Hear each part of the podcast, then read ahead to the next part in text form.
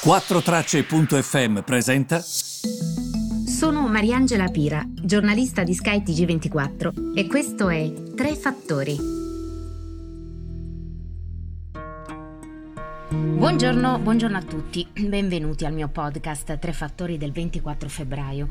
Ehm, non posso non iniziare con uh, quanto oggi ci siamo detti e scambiati via LinkedIn, ovvero perché ho deciso di scrivere questo post? Eh, per chi non l'avesse letto, ho scritto un post relativamente eh, al fatto che leggo anche da persone che stimo, eh, molte lamentele che sottolineano come un presidente del consiglio nell'era social debba avere un social, debba utilizzare quello come modo per comunicare, per raggiungere tutti. Io non sono d'accordo, io non sono d'accordo. E innanzitutto ha comunicato benissimo da presidente della Banca Centrale Europea senza mai avere i social. Non ci sono stati eh, misunderstanding, incomprensioni non ci sono stati eh, tentativi in qualche modo di creare una destabilizzazione in una fase difficilissima per l'Europa e, e soprattutto quando parlava, e parlava veramente molto poco, quelle parole avevano subito un effetto, a volte calmante, a volte stabilizzante del mercato. Insomma, io credo che... Mh, che non è, non è, detto assolutamente che utilizzare i social possa portare. Come vedete, quando le persone a volte agiscono, lo fanno nel modo giusto. Eh, nel caso di Draghi vedremo come si comporterà da primo ministro italiano, magari farà anche lui degli errori.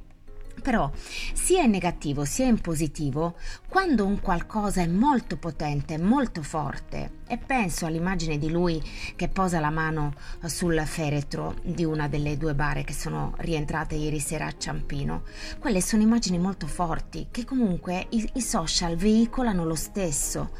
Che cosa cambia che tu sia presente e parli in continuazione sui social e dica che cosa hai mangiato, dove vai al ristorante a Fregene, quando porti giù il cane, dove vai a correre? A me non interessa. Posso dirvi che sono stufa dei personaggi politici logorroici. Tra l'altro, guardate, è talmente una cloaca quella dei social che a volte io, per esempio, ieri mh, mm, mi ha molto stupita il fatto che non ci sia stata una diretta. Lo dico anche per chi non, non capisse e non sapesse giustamente come funzionano le cose, ma che tu sia al Quirinale e stia scegliendo i ministri o che tu sia a Ciampino per accogliere delle persone anche in modo positivo quando rientra un rapito o in modo negativo, bruttissima la serata di ieri. Ehm, e sono le persone e sono i politici che scelgono se aprire o no ai media le immagini. Possono essere per una diretta, possono essere vietate del tutto, possono essere immagini ex post oppure può essere una foto.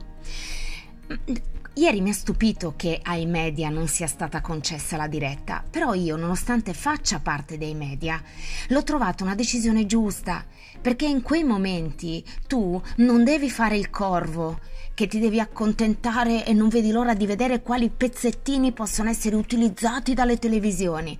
Cioè, secondo me alle televisioni basta avere l'immagine che ehm, renda onore a queste due salme che sono rientrate, ma non c'è bisogno di aggiungere il carico da 90. Quindi una decisione che io ho molto condiviso, però per dirvi, eh, per dirvi come mm, mi riferisco soprattutto a voi che bene o male, ascoltando questo podcast, mi seguite, quindi vedete anche che cosa dico nel corso degli anni, nel corso del tempo.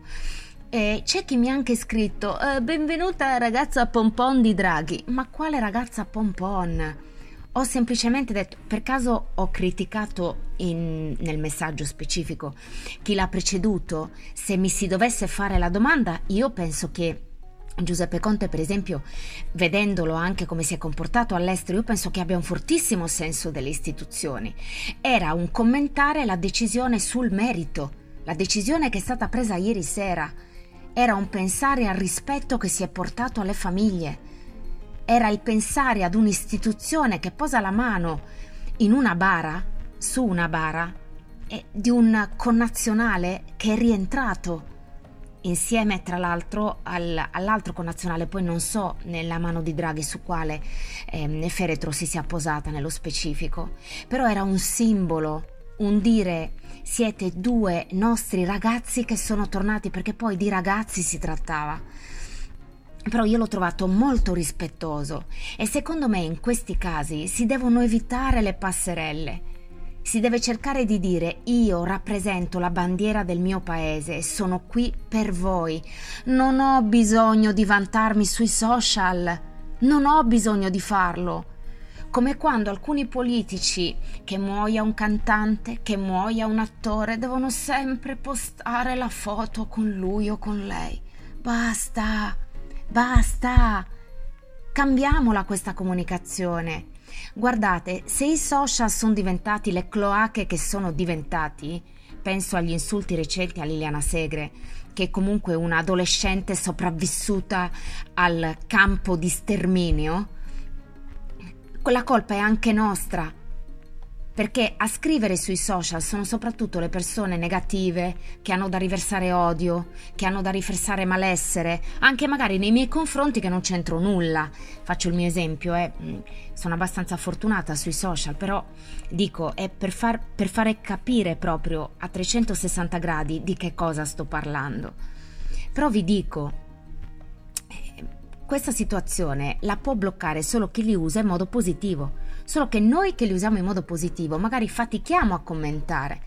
Fatichiamo a commentare. Se proprio vogliamo, scriviamo un messaggio personale, perché magari siamo ammirati nei confronti di una persona oppure ehm, la stimiamo e le vogliamo far capire il nostro affetto, farle arrivare il nostro affetto in qualche modo.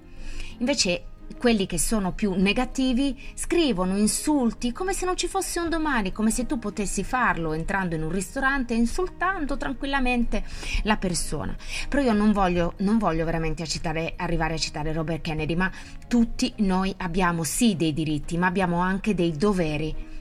Il nostro dovere, visto che coi social viviamo in quest'epoca, noi dobbiamo ovviamente vivere questo tempo e dobbiamo farlo creando una sorta di equilibrio tra quello che è l'offline e quella che è la vita reale. Il mio equilibrio, per esempio, ne parlerò anche domani in questo seminario su LinkedIn a cui sono stata invitata, è quello di usarli dosandoli, fare servizio pubblico, eh, inserendo il commento sulla giornata, la riflessione come può essere quella di oggi e poi basta, basta, un quarto d'ora, poi si vive la vita reale perché voi pensate quando mi si dice, eh, ma i ragazzi sono nati in questo tempo, vuoi che scardinino queste regole? No, io non credo, però io credo altresì che anche i ragazzi sentiranno a un certo punto l'esigenza di vivere nella vita reale e non nella vita di foto finte o di commenti cattivi. Io penso che questo stia a noi, stia a noi, se tutti noi li utilizzassimo nel modo giusto, vai a vedere che tipo di influenza avrebbe Facebook sulle nostre vite. Zero o perlomeno non l'influenza che ha quest'oggi. Sto parlando ovviamente di un sogno che ho nel lungo termine, però io sono convinta che i social, se utilizzati bene, potrebbero veicolare davvero dei messaggi positivi e non più negativi. Riflettiamo su questo, perché guardate che il cambiamento in ognuno di noi e nei singoli, importanti cambiamenti anche nel passato, non ci sarebbero mai stati se non fosse partito da ognuno di noi. Io di questo sono convinta che ci sarà prima o poi un'implosione, perché non è, non è normale che questa mh, questione malsana prosegua nel lungo termine, prosegua nel lungo termine. Guardate le risposte al messaggio mio su LinkedIn e su Facebook di oggi. Tutti a dire hai ragione, basta, non ne possiamo più, utilizziamolo nel modo giusto. Quindi questo malessere non è solo mio, questo è un malessere diffuso. Per favore, per favore, ragioniamo tutti insieme su questo. Cerchiamo di trovare ehm, una quadra. Cerchiamo di operare una miglioria nell'ambiente in cui noi sì dobbiamo vivere, sì è il tempo che dobbiamo vivere, però almeno cerchiamo di viverlo senza crucciarci, senza che ci porti il malumore nel corso della giornata Cerchiamo di portare positività a questi social, di usarli per lavoro, di usarli per creare degli spunti, per aiutare chi in questo momento è alla ricerca per esempio di nuovi orizzonti, anche lavorativi, che sta cercando di capire dove andare a parare visto che il mondo del lavoro cambia velocemente. Cerchiamo di trarre utilità, cerchiamo di far sì che siamo noi a utilizzare i social e non il contrario, non essere utilizzati da loro, per favore, per favore. Vi ringrazio, ci tenevo tanto veramente a scrivere questo post e ci tenevo tanto anche a commentarlo qui sul podcast. Grazie per avermi seguito e a domani.